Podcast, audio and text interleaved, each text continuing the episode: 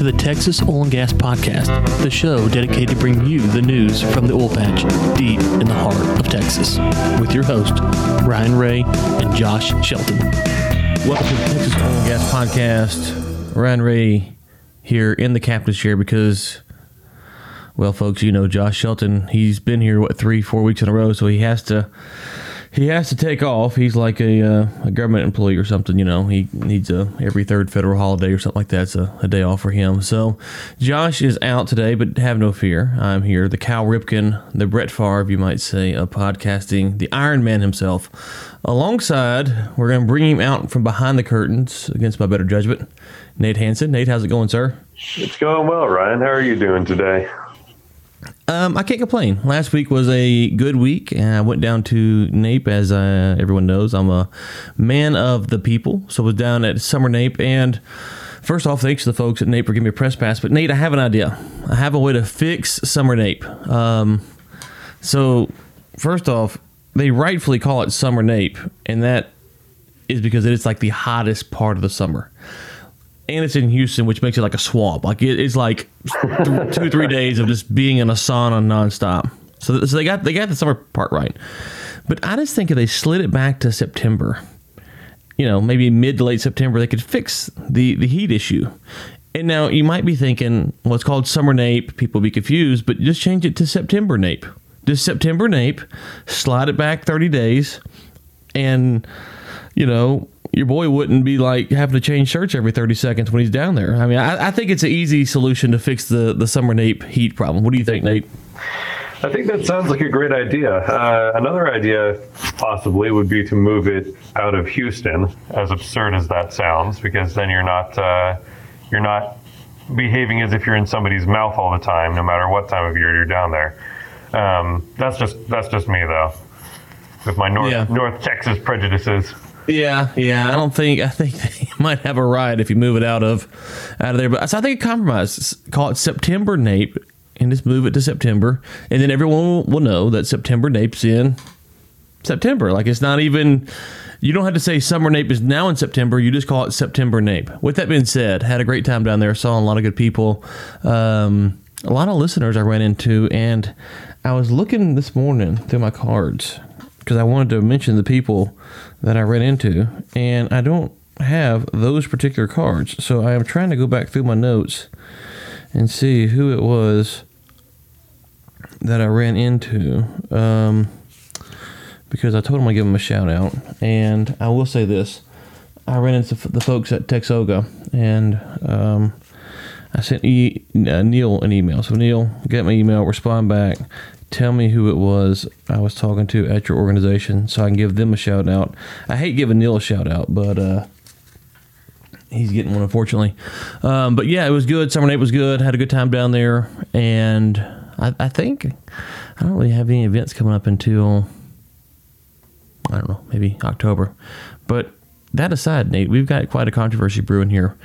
We've had, thanks to the listeners, a 20%, at least a 20%, just in um, overall month on month downloads increase. So 20% increase on month on month downloads. We've had reviews have been pouring in, ratings have been pouring in, and yet we've fallen three spots in the iTunes ranking, which leads me to believe it's got to be a conspiracy A or B. Nate, you're not doing your job.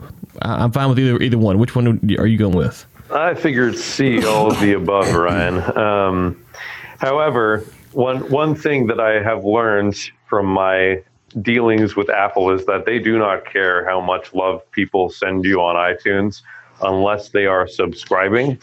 Um, and I have a suspicion that we have a, a low rate of, of new subscriptions coming in. Um, so our listeners can really, really help us by going and subscribing to the podcast on iTunes or on the Apple Podcasts app. Um, so rate, review, however, subscribe. However, it is also more than likely that I am not doing my job and um, should probably be locked back in my cage. For my I just want to say, if we if we drop next week based upon your recommendation, then we will fully know whose fault it is. Yep, pretty much. Yeah, yeah, okay. So, um, rate You're gonna blame me anyway. So, well, but now we now we have proof of how bad your ideas are, so everyone gets to see it. Um, rate, review, subscribe. A couple, a handful of um, reviews have come in. The first one, Nate, has an interesting name here. I'm going to read it as if it's multiple words, but keep in mind this is one word as it appears on iTunes. Okay, is this this shouldn't be so crappy again? No, no, no, no, no. It's a five star review. Um, I'm gonna read this as one, two, three, four words: ball, sacks, in, t, bags. Keep it a PG for the folks out there. You can put that together. Um, love it. Don't stop at the cheesy Bo and Luke Duke intro. Hello, keep it up, guys. Thank you, Mr. Bags, we will call you. Um, next is Come By. Um, fantastic content for oil and gas professionals. If you're in the industry, want to stay abreast of the latest and greatest, and are looking or are looking for uh, to enter the industry, this is the podcast for you. Keep up the good work, Ryan and Josh, your friends at Titan Rock. Love the folks over at Titan Rock. Uh, try to go by and see them at least once a month, if not more. Austin Pressey, best in the world. This one nails it. I mean, best in the world. How else can you describe it, right? That's just speaking the truth right there. I mean, I, I don't see iTunes should have put us at one based upon this. This is the best podcast to listen to, hands down, bar none.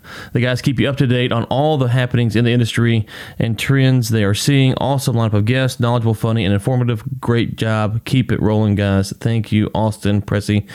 This is from uh, Chris with a long number one eight three. Is this maybe his cell phone number? I don't know. One eight three nine three zero two. No, that's that doesn't look like a cell phone number. Okay, That's so Chris, thank you for that long number there. Great listen, five stars. I really enjoy listening to the show and getting the information and opinions of the industry. As a worker in the oil and gas industry, I like to stay in the know. This podcast helps me do just that. Thanks for your hard work and dedication. Hashtag Mount Rushmore, my man. That is what I'm talking about. We are working on that. Um, this is and from. Chris, if you want to give us your credit card number, you don't have to do that in your uh, in your username. You can just send that to me directly. Yeah, you can send it or cash or check, either one. Um, this is from Love's Free Picks. Okay, fracking in the bonkin, uh, five star review, great podcast, good, great podcast, good humor and good perspective. So we started the great podcast. The humor is good and the perspective is good. But you know what? Beggars can't be choosers. We'll take it. Um, good perspective on the industry. Keep striving for that billion dollar podcast buyout. Exactly. If you know anyone who wants to buy out this show, let us know. Rate, review, subscribe according to Nate, but rate and review mainly. Um, and you know, subscribe and don't you know. Tell a friend. What else, Nate? What else could they do? There's a lot of things they could do. Share our content on LinkedIn. Share our content on Facebook. Uh, we have Take your email cards. list and just blast it out to there. Yes. So Send we are on the friends. Yes, we are on the Mount Rushmore quest. If you don't know, you're new to the show. We were ranked number 20 in the business news category. We're trying to get to top four status. Obviously, Josh Shelton not showing up for work doesn't help us at all with that. Um, but, you know, I'm here carrying the load once again. Um, Well, so it might we- just we- have to be you and me and uh, our two biggest subscribers on that on that Mount Rushmore there. Hey, that, that's a good question. Can Josh keep his spot on Mount Rushmore if he doesn't show up for work? I would suggest no. You you've got to be consistent. You you've got to be Theodore Roosevelt to make it onto Mount Rushmore. Um, or yeah, somebody who doesn't quit. Yeah, I mean, that cat got shot and kept on going, right? Yeah, Josh Abraham sees Lincoln, someone. too. Yeah, Josh sees someone with, the sniffles and he calls in sick. So, um, anyways, okay. Well, hopefully, Josh work ethic of his. he makes the French look like hardcore workers. So, um, but anyways, all right. So, wh- who we have onto the show today, Nate? We have on two guests today. The first is Ben Heinzelman with uh, Mineralware. He is the vice president over there. Um, he is coming on to uh, talk to us in just a few minutes here. And then after Ben, we have on uh, Mr. David Blackman, who I believe our listeners is very familiar with. Yep, David Blackman's coming on once again. A lot to get into with him, and so we're excited about that. And so, um, know the news we have oilandgascruise.com. Just a few weeks to sign up for that. Again, you're not paying anything, but if you are interested in potentially going on a cruise with the crew and some other folks, then you need to get that done by early. Was it next week? That would be And- uh, next I week. mean, two weeks. Yeah, two weeks. weeks. I guess it's two weeks. Yeah, two weeks. And so, um, without without further ado, we'll we'll get to our guest. Up next, we have on Ben Heiselman, who is the Vice President of Sales for Mineralware. Ben, how's it going, sir? Doing great. Thanks for having me. All right, so we talk a lot on the show. I say a lot. We talk regularly on the show about um, acquisitions, minerals, things like that. But we don't really talk about it from maybe the the management side of things. And um, I think this is kind of an interesting topic that we have landowners that listen to the show and might be interested. So why don't, why don't you kind of walk through um, just quickly what it is you guys do and then why you do it and what's kind of going on in that space of minerals and lost minerals if you will and you can't find them and you're trying to to manage what all is going on with um, with your assets. Sure. So um, so yeah so i work for mineralware. We're a cloud-based mineral management solution. Uh, we built a platform that kind of you know merges all the different sources of information that a mineral owner that a royalty owner would access into one location. So you know, kind of your hard copy folders. Uh, you know, typically most of those folks are using hard copy folders or Excel sheets, um, getting a lot of check stubs in the mail. Uh, we merge all those into one location. Um, so, you know, again, most folks are kind of doing it the old fashioned way. We're trying to kind of bring that up, uh, bring that up to speed in a new uh, digital era, um, trying to kind of put it all into one solution. So, are you guys, um, when you're looking for you know tracking minerals and stuff, what is it that you're seeing from the landowner perspective? Is it you know company A is purchased by company B, and then when they kind of um, take over the, the you know the, their drilling program, that maybe gets lost in the shuffle there? Is it just um, you know just for whatever reason there's uh, database changes on the company side? Why is it that this is such a hard problem to track and, and people get lost in the shuffle? Yeah, no, that's exactly right. Well, number one, I think the biggest issue is uh, a lot of people just don't even know what they own. Uh, that's kind of problem number one. Um, people kind of usually just go off of what they're, you know, what they're paid and make sure that, you know, oper- the second operator that takes over operations just pays them on those interests. But a lot of times you have these ancillary assets that, you know, mineral and royalty owners aren't really aware of that they even own. So that's usually kind of step number one, you know, that we make sure that each mineral owner needs to make sure they know, you know, exactly what they own. And this applies to not just your standard mineral and royalty owner, you know, Jim Bob that owns some interest out in West Texas, but also, you know, acquisition groups. A lot of times these acquisition groups, you know, they acquire interest and they'll have a list of properties listed on the, uh, you know, on the exhibit. A lot of times they include catch-all language. Uh, you know, typically it's a blanket conveyance that is you know, selling everything that owner one owns uh, into them, and they don't even know. A lot of times, they just get division orders and a bunch of random stuff they even know what they own. And so, even if they do get in pay status, there's a lot of number one, you don't know that you're paid accurately. But number two, the industry is so dynamic. There are new wells being drilled. It seems like you know every other day. So even if you have a pretty solid handle it on a one day, you know if those if those operations or that leasehold has changed to a new operator, um, you know, they're like you said, and you brought up a good point. Things just kind of inherently slip through the cracks, especially when two land systems or land teams start talking to each other. Um, that's usually where we see the biggest issue. Um, and a lot of times, there's you know, there's a million different reasons why some of those things might slip through the cracks beyond just a kind of a, like you said, uh, you know, systems talking to each other. Um, you know, there could be title issues, whether uh, you know the operating company just runs poor title. Uh, there's a there's a lot of different things that come up. You know, we've actually seen it a few times where we had a, a large client out in the Permian. They're a, just a large nonprofit, and uh, when we loaded them into Mineralware the first month, we located. Uh, I think it was like $125,000 in suspense on three wells that they didn't even know about. And I think it was something as simple as just a you know a bad zip code on a division order. You know, there are things as that small and simple as that that you know end up putting funds in suspense for a lot of our clients. And you know, again, a majority of folks just don't have the resources to chase those things down. Uh, and even if they do, if they're using kind of the the antiquated methods of chasing these things down, um, it's it's very manual and, and time consuming.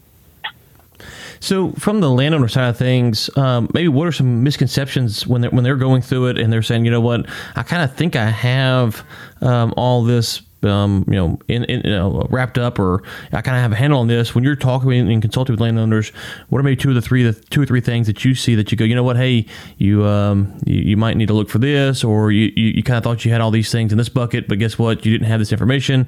Um, uh, things that they're they're just genuinely overlooking when they're trying to put together what minerals they own and where. A lot of times, it's you see that you, these mineral owners aren't including when they're. We see it whenever most of these owners are, you know, transferring interest into a new entity. Um, we have several clients that have 16 plus entities, believe it or not. And so that's that's difficult enough to make sure that everything is in pay correctly, even if you owned all those assets in one county.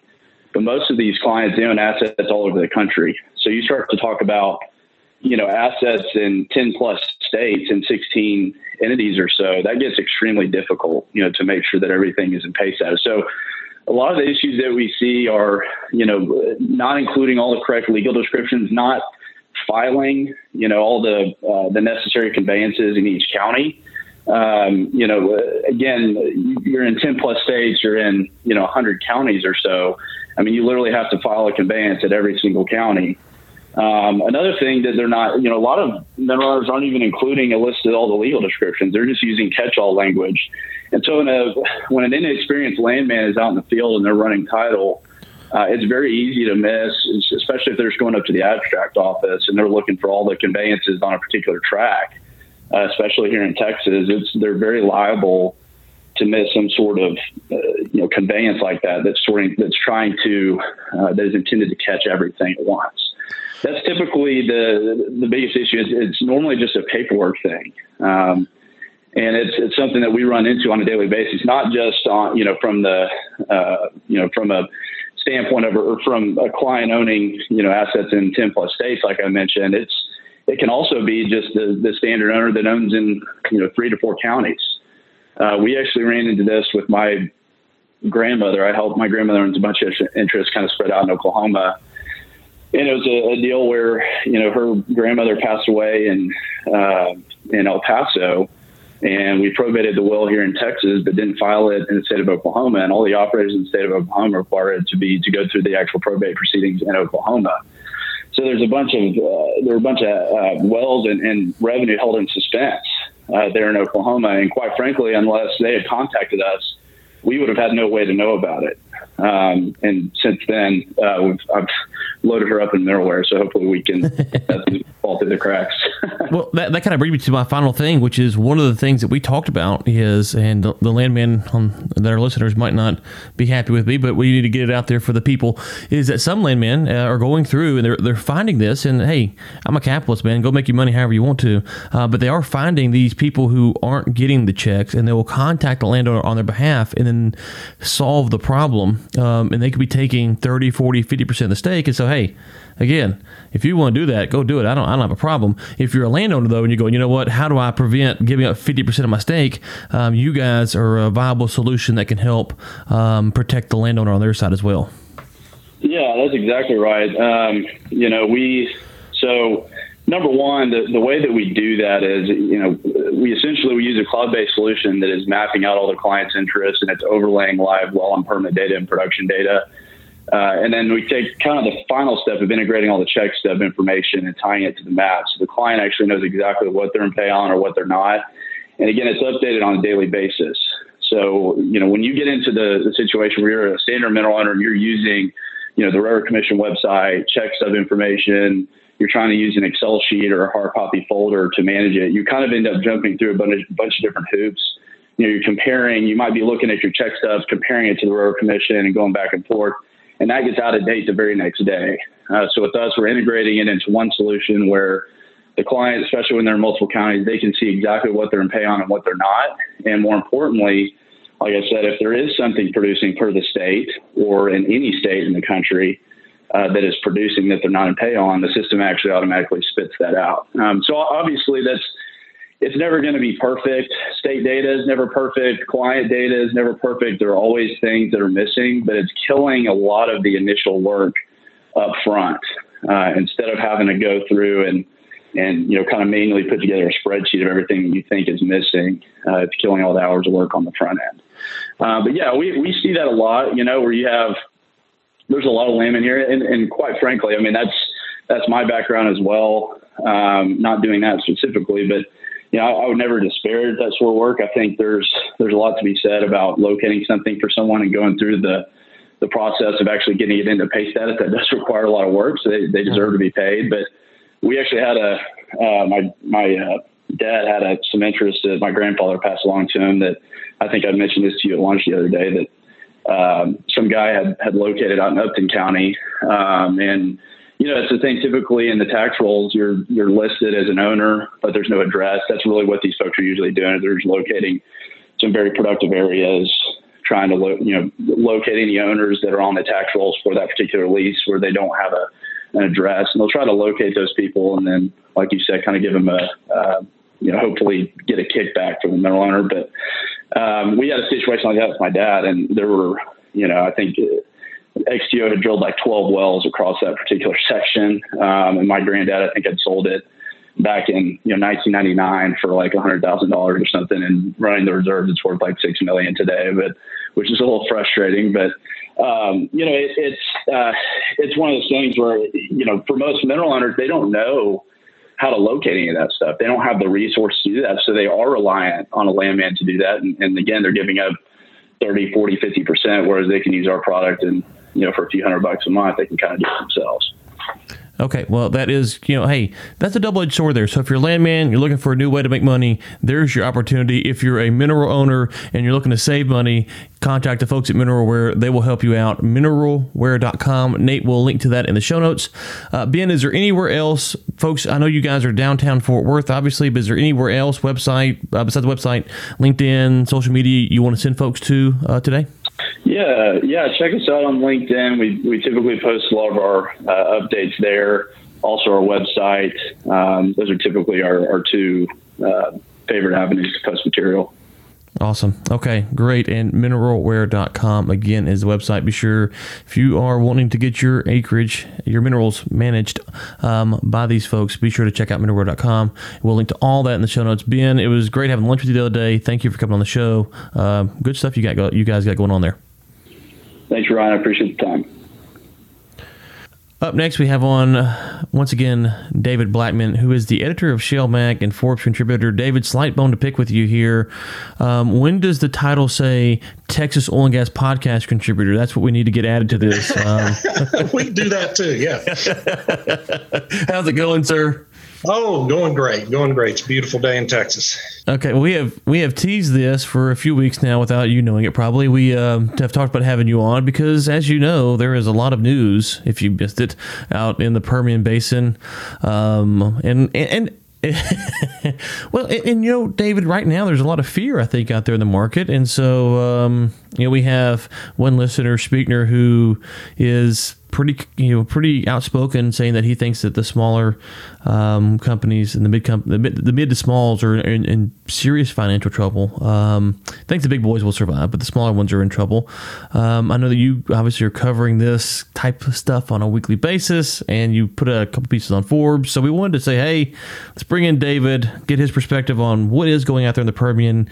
Is the the small cap, mid cap Armageddon around the corner? Is it overhyped? Um, can these companies make a profit? Profit. I'll let you take it wherever you want to take it from. So what is well, we, we, had Armageddon for those companies in uh, what was that 2016 when we had more than 200 of them go bankrupt.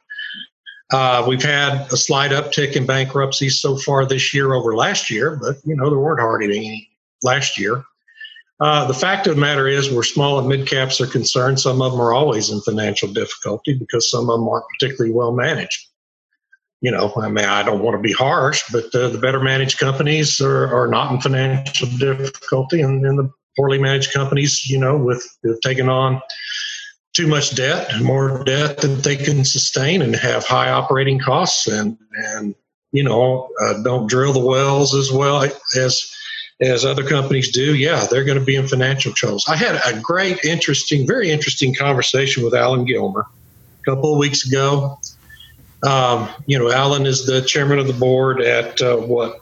It's not. Yes, it's not drilling info. I don't know what the how you pronounce it, but it's not drilling info. It's now Enverus, um, and he reminded me uh, of something I've always known, but you know, you tend to forget sometimes. is that shale formations are, are different than conventional formations. Uh, in a conventional formation like the East Texas field, it didn't really matter who drilled that first well in the East Texas field. It was going to be a gusher because the pressure had built up, and then everybody who drilled, you know, drilled wells around it also had gushers because it was a conventional formation. It was just this big pool oil down there in the ground, uh, sitting in a very porous formation. But in these shale formations, the skill with which you do your drilling and do your frac jobs and perform your completions and perform your workovers really matters. It matters a lot. You can have, uh, right now in the Permian, you, could have one operator next door to another operator drilling in essentially the same rock. And because one operator is a really good operator and knows what they're doing when they're drilling their wells and, and targeting the rock, is going to get 30% better results than the guy next door. Um, so, so skill really matters in shale formations uh, in ways that didn't so much matter when you were drilling conventional wells. So, yes, some companies are in trouble. Some companies are always in trouble, and uh, you know that that just is something that it changes by degree in the industry. But but there are always a number of companies who are having financial difficulties. So, if I'm following what you're saying, essentially is that that the companies, if you take out conventional, talk about the shale plays, the companies that are in trouble in the shale plays um, could be not necessarily that there's anything fundamentally wrong with producing uh, or, or um, it's not that, that, that you can't make money producing oil from shale. It's that you had to have a, a different set of skills or more elite skills or, however you want to phrase that. And if you don't have those um, and you go for the big cash grab, you're going to fail. Um, whereas if you're for conventional, it's a little bit easier to get in there and make money. And so what we're seeing here is the shale companies are out there kind of going for the gold rush, if you will, may not have the skills, so they're going to fail. But that's not indicative of whether or not companies can make money in the shale plays, if that makes sense. Sure. Some companies are making money hand over fist out there in the Permian Basin. I mean, my God, Exxon just announced this morning, Exxon ExxonMobil announced this morning, um, you know, that they're going to actually increase their capital budget deployment for the Permian Basin in the coming months. So, you know, yeah, Exxon's a big integrated company, but there's independent producers who are also increasing their capital budgets towards the Permian Basin and targeting the Permian Basin over other basins in the country. So, you know, these these folks who are, you know, I mean, there, there's always a, a, set of critics who are predicting out there uh, the end of the world for the oil and gas industry. The peak oil people have been doing it for over a century now. Uh, they're never right, and they're not not right this time. So, so I guess let me take it like that. So it sounds like. Um, there could be some commonalities in what you're saying and what some of the listeners have, are saying, but maybe coming from a different vantage point, which is there could be companies in trouble. You're just arguing potentially that the, the trouble is a lack of talent or skill or whatever say is their la- and they're saying um, the issue is it's not profitable, which which then leads me to my second point. See, yeah, not profitable. See, that's a general blanket statement that is simply not true and is demonstrably not true by the facts on the ground. Right, right, right. So that's what I'm saying. So they're saying it's not profitable, and you're saying, well, okay, they're not profitable, profitable, but why? And the reason is they're not skilled, they don't have the talent, or, or you know, what expertise, or whatever you want to say. That's that would be the difference. Which means if you do have those those resources, you could make profit out there. Um, so if these small to mid cap companies do start going belly up, belly up, um, the larger companies would be incentivized to then go pick them up. Correct? Yeah, depending their, their, ass, their, their assets. I mean. Sure. It would obviously it always depends on the quality of the resource that they have under lease, but sure, and, and we're going to see a lot of that. Uh, we've already seen Oxy eat up Anadarko Petroleum. Um, you know, um, in a the biggest merger since uh, I guess uh, BP BP Amoco or was it Chevron Texaco was the last big one in the late '90s, and you know we're going to see a lot of consolidation out there. I think that you know, people need to understand a lot of these bigger independent producers and even the mid-sized independent producers, they're just resource plays. They're just uh, their management teams actually created them in recent years in order to sell them eventually. You know, to to acquire some primo resources and develop them to some extent and, and set the company up to where it's a a very beautiful takeover target to be acquired by an ExxonMobil or a Chevron Right. Or somebody like that. So, yeah, there's going to be a lot of that. I think there's going to be a ton of it in just the next 12 to 15 months. So, and I know David, you you know this, but just for the listener standpoint, and my, as you say, sometimes it's good to remind yourself. We talk about oil and gas. We always talk about it seems like the upstream. How does the midstream tie into this? If you are, because you know, obviously, you know, you have a takeaway capacity requirements and stuff for midstream companies. How are they going to fit into this? You know, we talked last year about. Um, we didn't have enough capacity. Now the articles are starting to come out out where we're going to have you know spare capacity either on the market now or depending on who you believe by the end of the year or first quarter. So the spare capacity is there. Um, if you do see some small to mid caps that are, are going to struggle, is that any concern for folks maybe on the midstream side of things? Well, it could cause some some diminution in in their uh, subscriptions to their pipeline companies. You know, the the midstream, uh, and and as you mentioned, we are beginning to get to the completion phase phase of a lot of these major pipeline projects coming out of the Permian. We just in the last two weeks have added over a million barrels a day of takeaway capacity from two two different pipeline systems uh, going live but yeah, uh, you know, you could if, if a company goes belly up. Of course, that's even exaggerated, right? These companies don't just stop producing when they declare a bankruptcy. They go into check, chapter Right. 11. It's reorganization. The wells keep producing. But yeah, I mean, uh, theoretically, anyway, you you could see some disruptions in in oil or gas flow in a pipeline.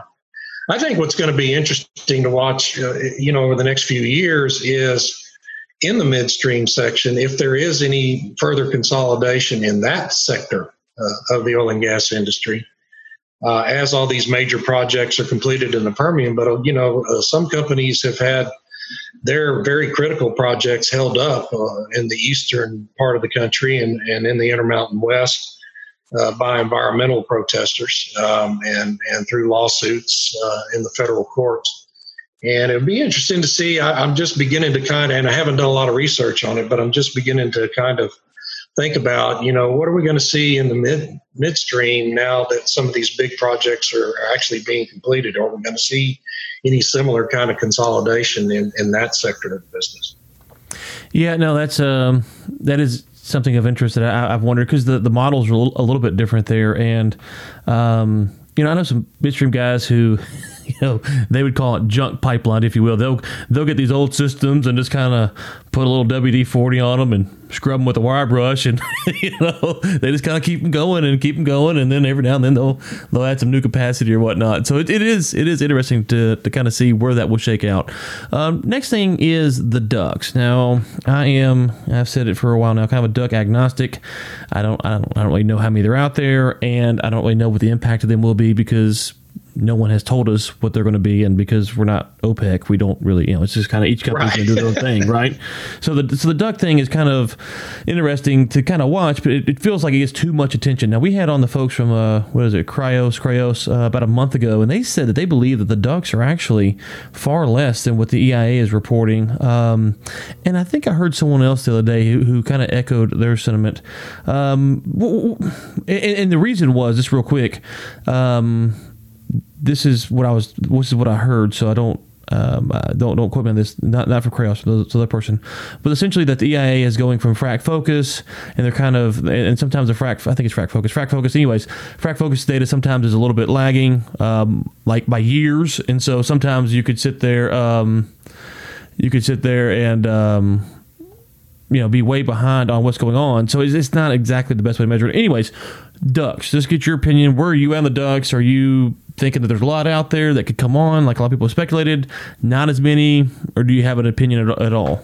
Well, there's there's still a lot of them out there. Uh, you know, companies uh, last year in particular, over the previous two years, drilled an awful lot of wells and didn't com- necessarily bring them onto a sales line. Didn't want to complete them, you know, just waiting for better prices. And there's still some some amount of inventory out there. I don't think I, I agree with you. I don't think anybody really knows, frankly, the real number. Um, and I suspect it's overstated because I, I think what we saw in uh, the early part of this summer, as the drilling wi- uh, rig count was dropping fairly dramatically, and U.S. production continued to go up uh, every week, essentially, except for for the week the hurricane came through the Gulf of Mexico. Uh, is a lot of companies not drilling wells but allocating capital dollars to completing wells because during that period of time, if you remember from from late May through about mid July, the oil price was actually going up, you know, fairly well, and uh, I think we had a bunch of DUCs get completed at that time because the the frac spreads were, were increasing while the rig count was going down. And so it's it's kind of hard to keep up with all that data. And I haven't kept up with the number of frac spreads this month just because I've been focused on other things. But uh, we did for about two months have have a consistently rising frac number of frac spreads with a consistently falling rig count. That tells me there's a lot of DUCs being completed. Well, David, we expect you to have all the data ready and available when we have you on. Come on now. I know it. I know it. You mentioned rig count. I think we'll probably uh, start to wrap it up with this. So first off, if we go back historically on the rig count, as you mentioned, um, we talked about before, the rig count isn't always the best indicator of what's going on, especially like a week on week basis. It's you know it's kind of you know okay this is what it is. Month on month is something. Quarter on quarter you're kind of getting somewhere. Year on year you're getting somewhere. But you have to couple that with the production output because the rigs are more efficient than they used to be. So you know it's, it's not the same. Um, with that being said, the rig count there's a lot of pressure to, to take rigs off the market. Um, we'll, we'll see where that ultimately ends up by the end of the year. Um, I know some of my folks that were, who were in the um, upstream side selling, you know, um, OCTG products have kind of said, "Hey, man, there's a lot of um, a lot of product on the ground, not a lot of drilling going on." And I was talking to someone the other day. I said, "You know, it, it feels like theoretically maybe the second half of this year is going to be rough for uh, uh, more rigs at least coming on the market, and potentially the first half of next year, depending on what the price does.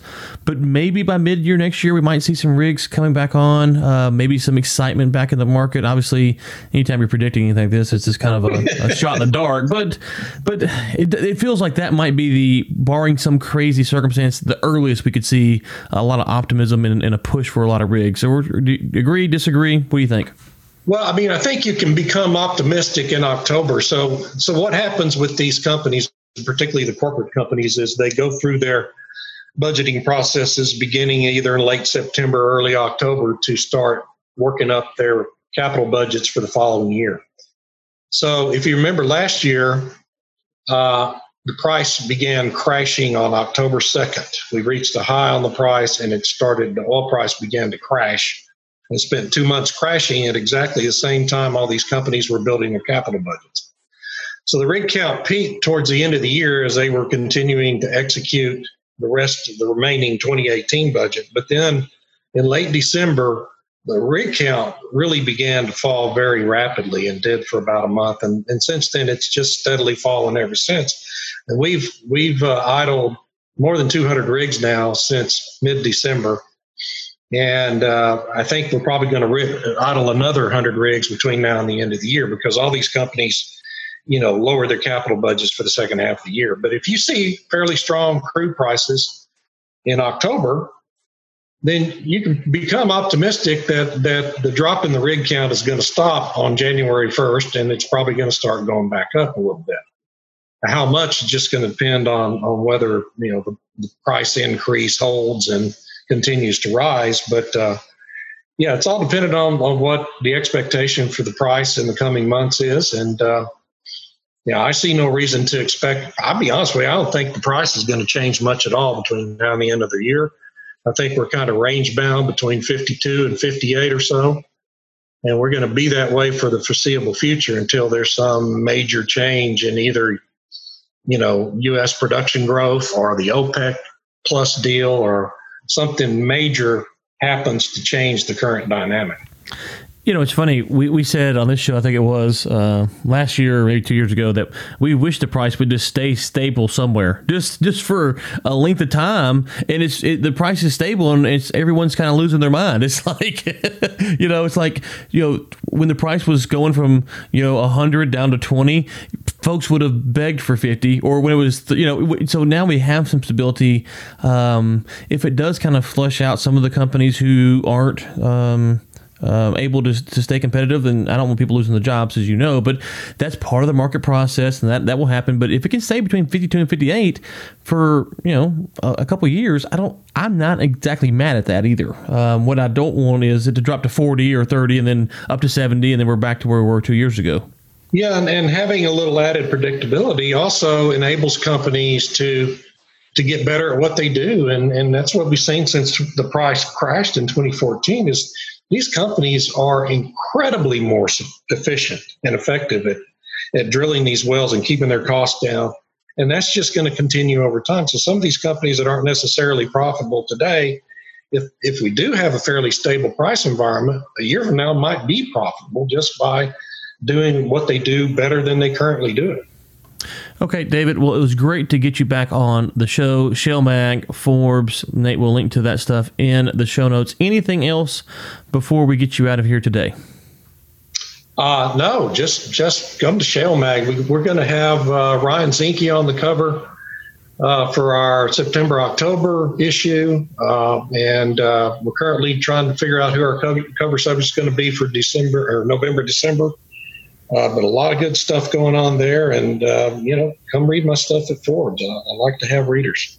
All right, well, David, it's good to have you on again. Thank you, and uh, maybe Nate will will reach out to you and get you booked again before the end of the year if we can. We, it's hard to get work out of Nate, so we're we're hoping we can get something out of him before the end of the year. Wow, wow, Ryan.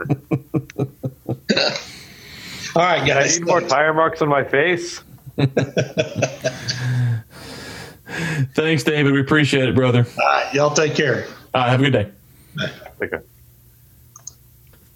All right, Nate, you sent me a note um, during the Blackman interview. Said we had a retraction to issue. I don't like issuing retractions, but we'll blame you for this. So, what did we get wrong? Yes. So during that interview, um, I noticed that you were you were kind of searching for the name of the company that we spoke to with uh, Ted Hall. The name mm. of hmm. that company is Kayrros. Kayrros. Kayrros, Kayrros, crayons, Cairo, whatever. Link to them in the show notes. We'll give them a free thing. Speaking of retractions, last week we covered a breaking story about Sergio Chapa, who, in my opinion, misled his Instagram followers by saying that he had dinner at Culture on my recommendation and omitted that I was there.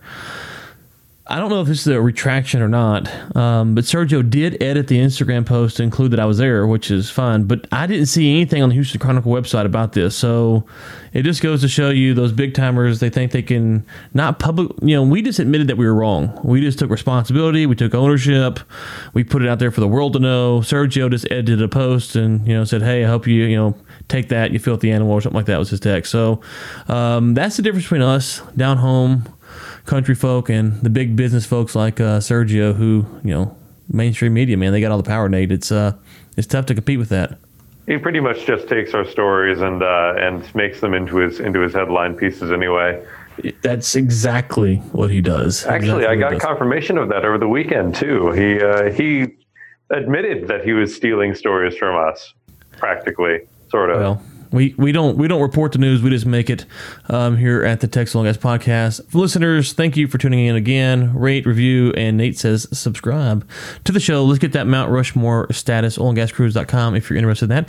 David Blackman would be one of our speakers if we go forward with that. Him and Joe Dancy and um, myself, Josh Ellenwald, and one other to be named. Um, Nate, anything else before we get out of here? That is all, Ryan. Um, other than reminding our, uh, our subscribers or our, our listeners to become subscribers again and to sign up for our oil and gas cruise at oilandgascruise.com. Thank you so much for tuning in, and until next time, keep climbing.